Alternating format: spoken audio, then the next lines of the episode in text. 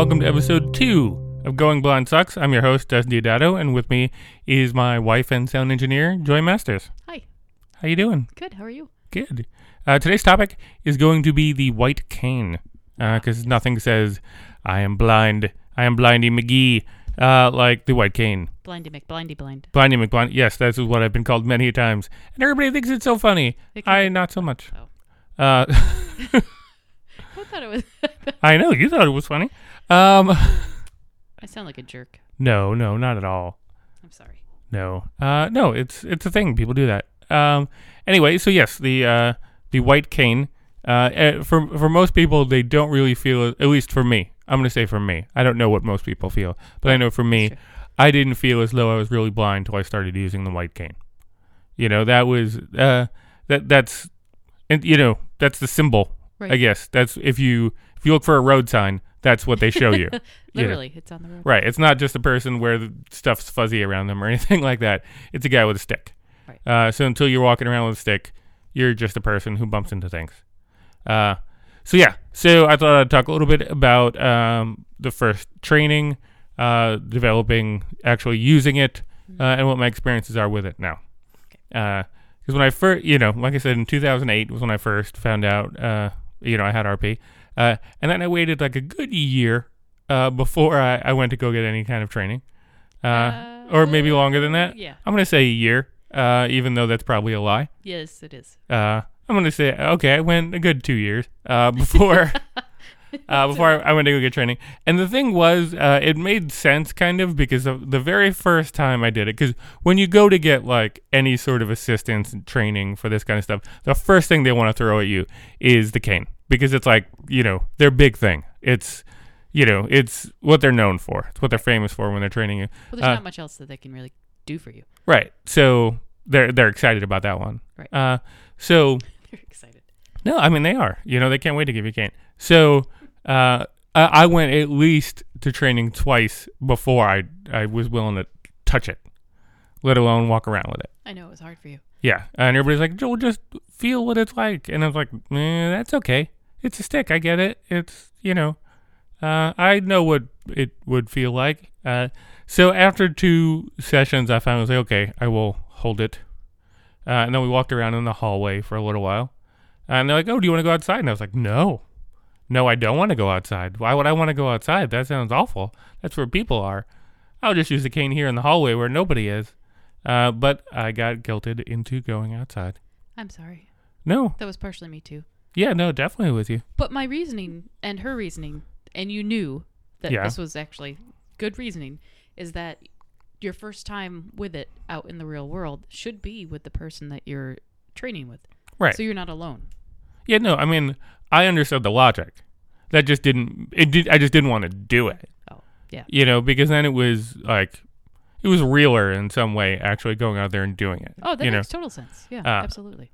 So, yeah. So, we went outside, right outside of the building that I was training in. Which is a very busy part of town. Yes. Yeah, because it's here in New York City, so it's not, you know... You're not 59th Street. I mean, right. If you know New York City at all. Yeah. You're not wandering around, like, Main Street, USA. You're wandering around with thousands of people. Yeah.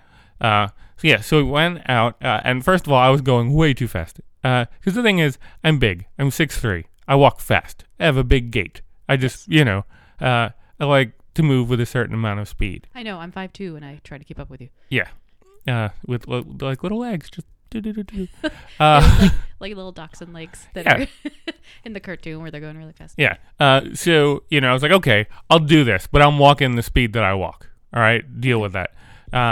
So behind me, all I hear is Joy and the trainer lady going like, you know, he's walking too fast, you know. He's like, well, you know, he just walks fast. Like, I hear them having this whole conversation, and eventually I'm like, you know, I can hear. Like, I am capable of hearing what's going on, which, you know, I figured she would understand that I had a certain amount of daredevil abilities you know, whatever. So it wasn't, like, super freaky doing it. It was weird, but it was, you know, like, it... It felt sort of costumey in some sort of weird way. And I remember the one thing that that I was focused on was that only like half the people got out of the way. Oh, yeah. I wanted to punch people. Yeah. And especially at that time, like I was training for the future. I didn't really need it. There were a couple, you know, I would occasionally walk into things, and if I was at a bar at night and it was really dark, you know, it would have been helpful. But walking around the streets at that time where it was still kind of sunny out, you know, maybe like beginning of like duskish type situation, I really didn't need it. I could see everything that I needed to see. So all I was focused on was the fact that the people who I was walking in the opposite direction of didn't know that. And they were just walking right at me to the point where I had to like turn. And I was like, you don't know what I can see and what I can't see. You're a jerk.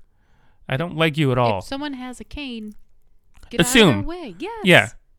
But that's the thing I think that people don't realize about legally blind people using canes. Because when like full on blind people use canes, you know, it's a different experience, I guess. I'm assuming, having never been fully blind. Using a cane, it's much more of, in that case, it's much more of a navigational tool, whereas for a person like myself who can see when I'm directly looking at something, it's more of an avoidance tool. You know, it's more of a way of saying, hey, I probably cannot pick you up. I can't see you, so maybe just get out of my way. Right. Otherwise, there's a good chance I'm going to walk into you. Or making sure that there isn't like an open manhole cover or some tiny dog. Right. Or person. Right. But there always is that weird sense in the back of your head that people are just thinking, you're a liar. You don't need that at all. You're just using the cane and you're pretending like you're a blind person. And why are you doing that? You're a liar. And it messes with your head, you know? Because like when people like offer to help you cross the street. And you're like, oh, no. They have, right? Yeah, they have. And you're like, oh, no, I can do it. You know, but like they're trying to be nice. You're saying no because you want to feel liberated. But then at least for me, I'm always thinking like they think I'm a jerk now. You know, like. No. Pardon me. No, I don't. Anyway, I'm sorry. I didn't mean to. Yeah, no. But yeah. So anyway, getting back to the whole training thing. So I eventually did the training outside. Mm-hmm. And then I put the cane in my bag. Where it stayed for a good 8 months. You know, and I was like, I wasn't going to touch it. Even though, and the thing is, at the time, like I said, at the time when I started the training, I didn't need it.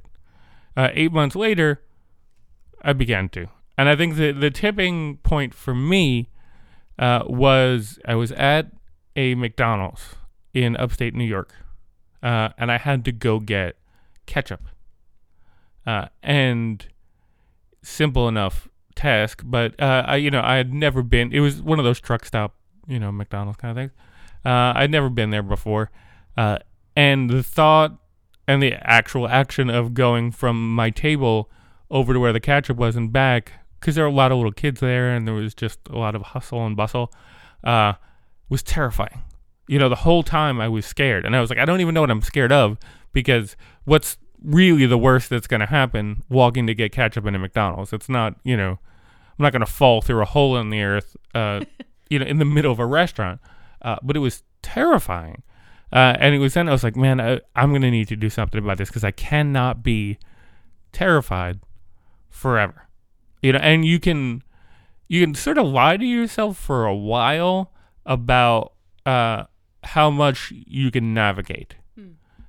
Because at least for me, I always go to essentially the same places, you know, and I've kind of got them memorized and I've kind of got the patterns down and I know how things are going to be.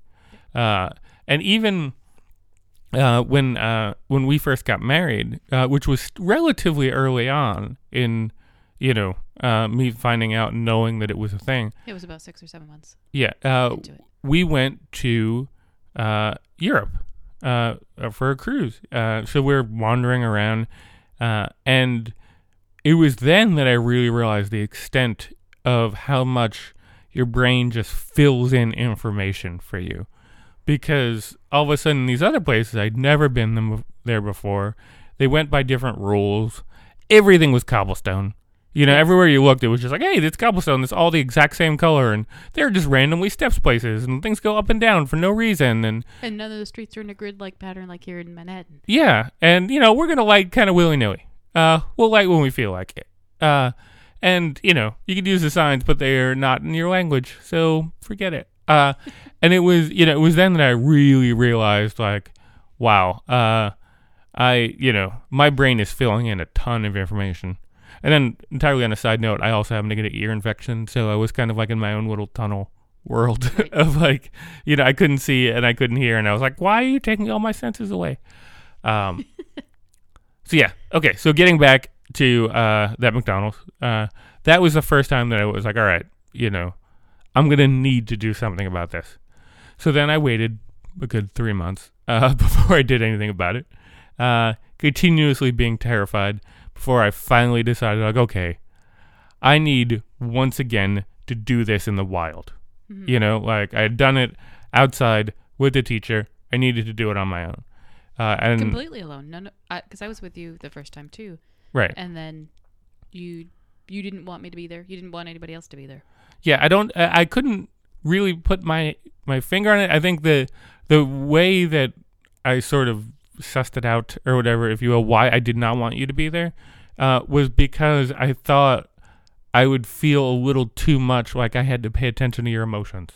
Okay, yeah. You know, like, sense. I knew that you would feel a certain way about it, and I knew that I'd be so focused on, like, making it a pleasant experience for you, you know, and not wanting you to, like, either feel bad for me or, like, having to be happy so that you were happy about it. You know what I mean? Like, I knew that it was something that I kind of wanted to go through the first time on my own, so I could be selfish about it, you know, and just, like, focus on what I was going through and not as much about what you were going through. Yeah, I'm going to go ahead and say that's not selfish, but pardon me, but I think it was smart. Because, you know, I'm an emotional person, and I would have been surrounding you in the cloud of emotion and worried for you. So yeah, and I don't think I needed. I just didn't need to feed off that. No, totally. You know? I understand. So and I really haven't used it in front of you really once. Yeah. Once. Yeah, but I mean the ID cane. But we'll get into that. Yeah. So yeah. Okay. So then I decided, like, okay, I'm going to do this. I need to do this in the wild.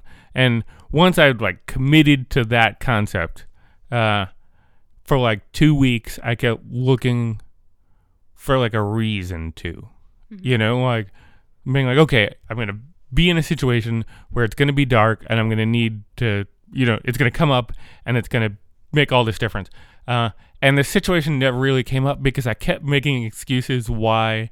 It's like, oh, no, it's fine. You know, there's a streetlight, and I know basically what's happening. You know, like, there's always a reason why I didn't need to use it. You know, like, really the only, like, reason that I would have been forced to was, like, if there was a blackout. Right. You know, like, you know, because I have this weird fantasy, and I don't know why, but in the building, in my old office, we were on the 9th floor, and I always had this thing of, like, that there was going to be a fire and a blackout, and we need to escape, but there was no lights, but somehow I would save everybody because I had the cane, you know, and I'd be able to get us out by, like, being able to feel ahead, although it would have worked just fine if they were just walking, because stairs are pretty predictable, right. But I had the vision that I was going to save everybody. All right, yeah, so 2 weeks go by, and finally, like, I went out to a comedy show, and I was like, tonight's the night. I'm going to do this. I'm going to use it on the way to the comedy show because it's dark on the way there. And the whole way there, I was like, no, it's not that dark, really. You know, there's lots of, like, there's lots of spaces that I could totally see what's going on. I was like, all right, I'll use it as soon as I leave. And I was like, actually, you know, I could, I got here, I can, whatever. So finally I get on the subway, I get to my stop, and I was like, all right, just from, I'm going to go the minimum possible, like the 2-block distance, that, you know, like that's the distance I'm going to do just so I can have done it. From the subway to home. From the subway to home, 2 blocks, and then it'll be easier from there. I was like, and I'm not going to see anyone I know because no one lives in the 2 blocks distance from my house. And I get about like 11 feet. And then I see someone I know, not anyone who I really knew by name, but like someone who I'd like seen around, and we both kind of made eye contact. Like, I think I know who you are.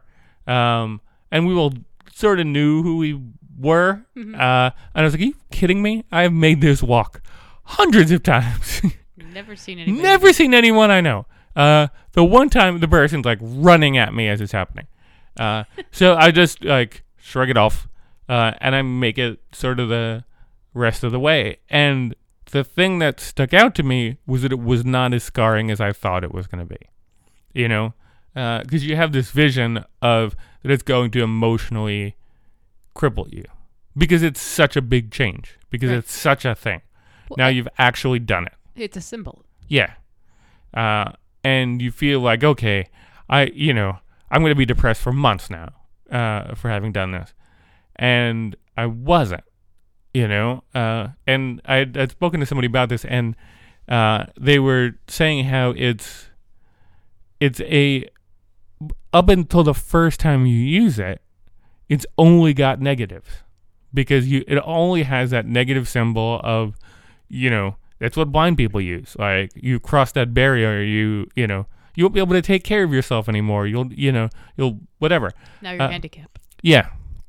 But once you use it, then you actually start seeing the upsides to it, So you're like, oh, okay, this is actually kind of helpful.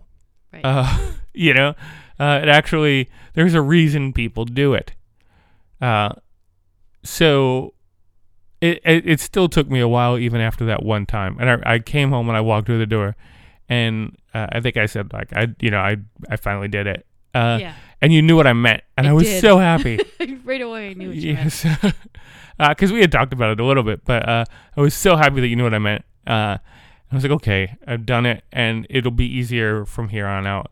And it has been. And it took a couple more months after that first time to really start using it more habitually, mm-hmm. Because it still wasn't super necessary, and now I realize it doesn't need to be necessary. It just needs to be easier. Right. And it is. Because part of what part of it is that whole idea of like, everybody can see me now, right. And everybody's going to be aware and everybody's going to know and they're going to think of me differently. And especially in New York City, where there are thousands of people to see you and judge you and think of you differently. And it hasn't been until recently that I was like, hey, nobody in New York actually ever sees you. There's a rule of no eye contact. Right. But secondly, even the people who are seeing you really don't care. No. And it's awesome because they get out of your way. And it's so great. Because the thing, like, I use it at night still. I don't use it during the day because it's sunny and I can see everything and, there aren't the same issues. Right. And it's such a different world in the morning than it is at night because in the morning, people are just going to bang into you and they don't care and, whatever. But at night, when you're using it, people just sort of get out of the way. And it's not where you're like powering through people and you're like, hey, get out of my way. But it's just, it's that extra little 6 inches that makes such a big difference. And the world just seems like a less douchey place. Because I remember when, at one point, again, in my old office when I was coming home, I had to change trains at 34th Street. And for those who don't know, New York City, 34th Street is a big stop. Mm-hmm. And the way I had to cross, there was like a crossing section of traffic where there were a whole bunch of people going one way and a whole bunch of people going the other way, and there were really no rules. You just had to sort of plow through and hope you weren't going to hit people. Yeah. And that was a daunting thing every single day of just having to like cut through that crowd of people. And I always felt like they wanted to like hit me, like they didn't care. Yeah, like if I went, they were going to bang into me and I needed to deal with that. And, they had just as much of vested interest in not walking to me as I did into them. But I think they just thought I was going to get out of the way because the bigger person's supposed to get out of the way. And I was always the bigger person. But then once I started using the cane there, it just sort of opened up. And people went, oh, okay, this is a person who needs a little bit more, you know, room. A little bit more room. Yeah. And the world seemed less hostile, which was a nice way for the world to be. Because the world did seem very hostile. The world did seem like, you know, you can't do these things, so now we don't have time for you, and we don't have a place for you. And with the cane, people were going like, okay, I know, I just didn't know before. Right. So now I'm not going to be as jerky as I was. Well, I know, because you would come home sometimes, or even if we're out walking together, you're like, oh, they put that obstacle there just to trip me up.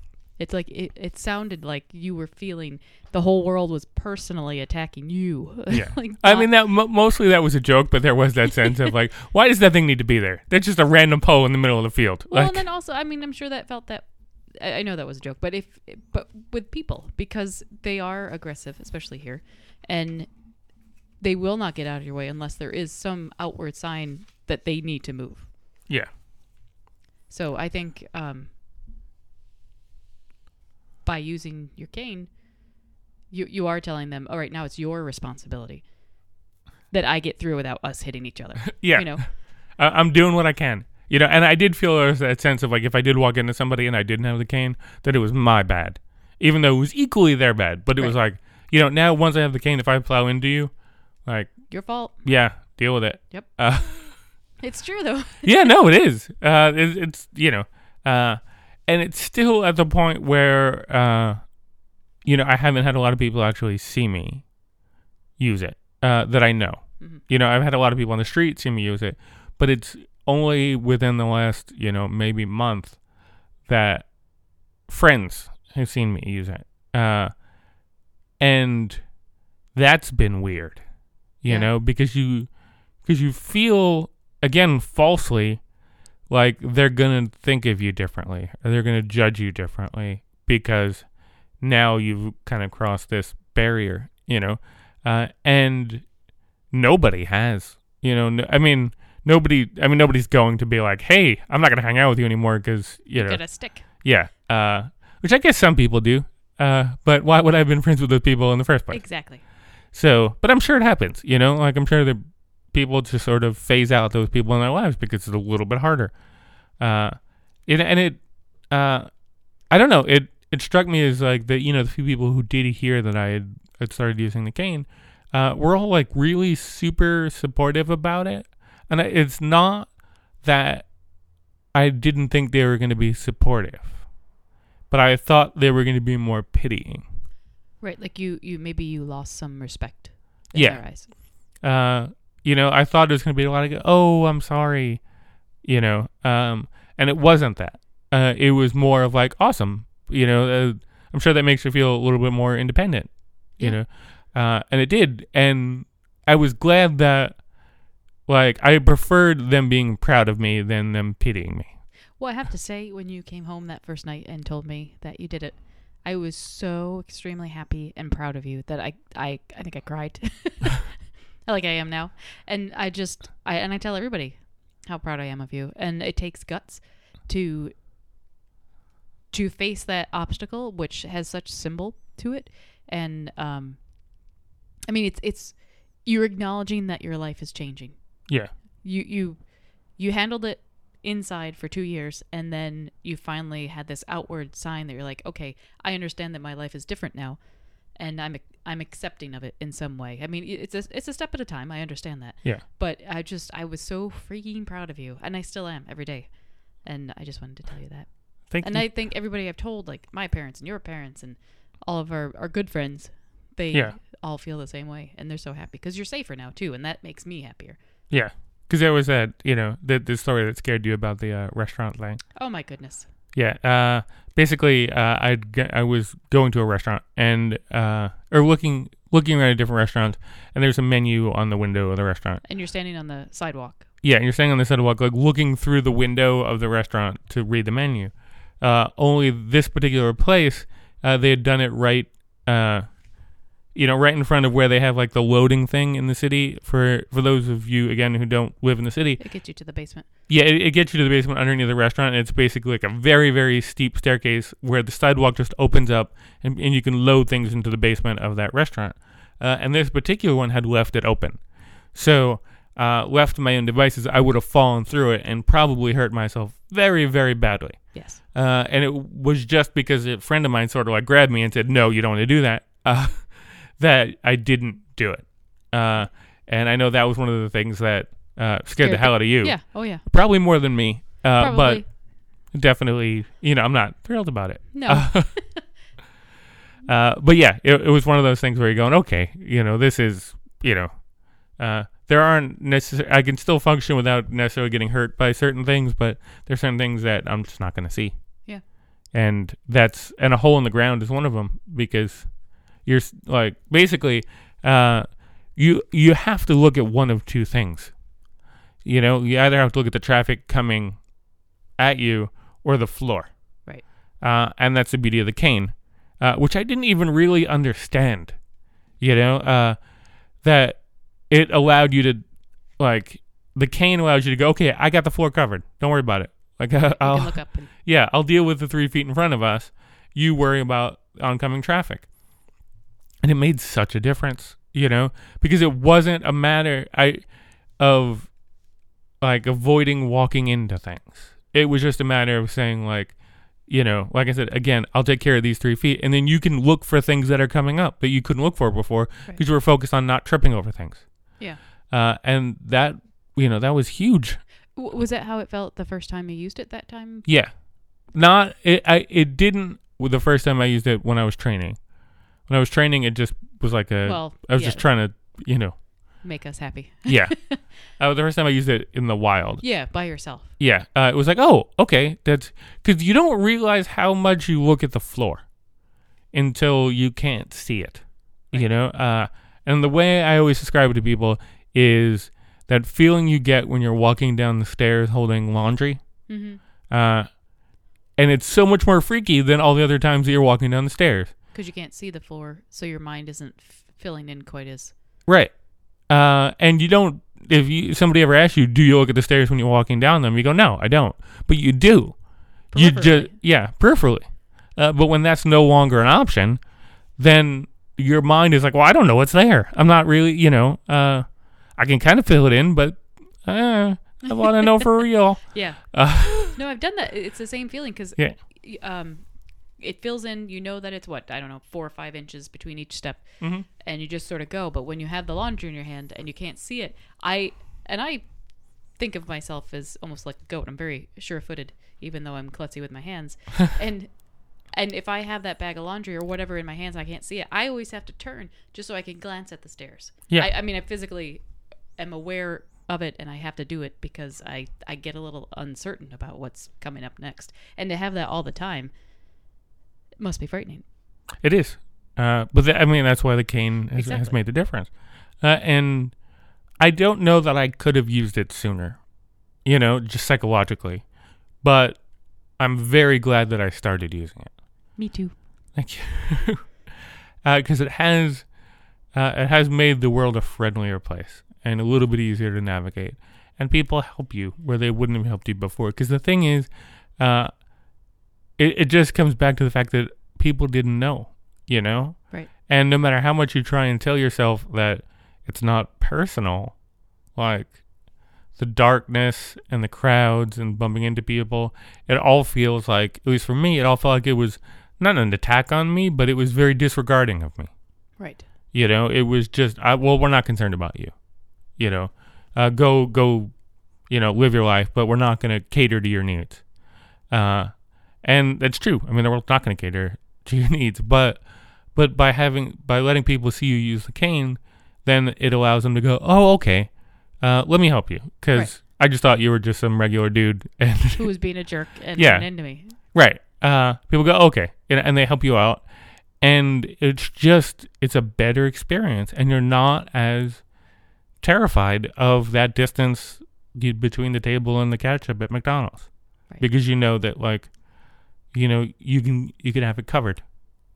That's not to say that, you know, I would think anybody would just go out and want to use it right away. And I remember that was one of the things that the lady said, well, you know, they're like, you know, we'll train you with the cane. And she's like, how do you, you know, feel? And I was like, well, I don't really want to. Because again, nobody wants to. Nobody comes in here and is like, yay, the cane. Yeah. It's like a toy. But you do.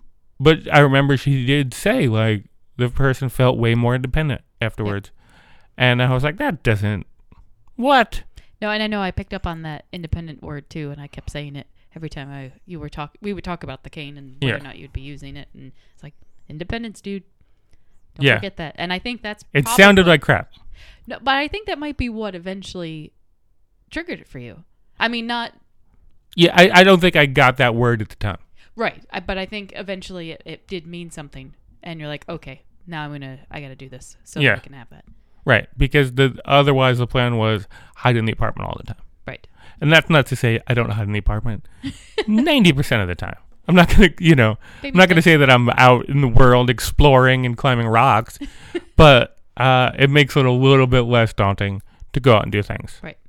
So I like it. I don't like it now. That's not the right word, but I am glad of its existence. Right. I haven't developed a relationship with it where I'm like, where I'm calling it Steve and saying, thanks, buddy. But but you're okay with it now. Yeah. Yeah. And I think I'll grow more comfortable with it.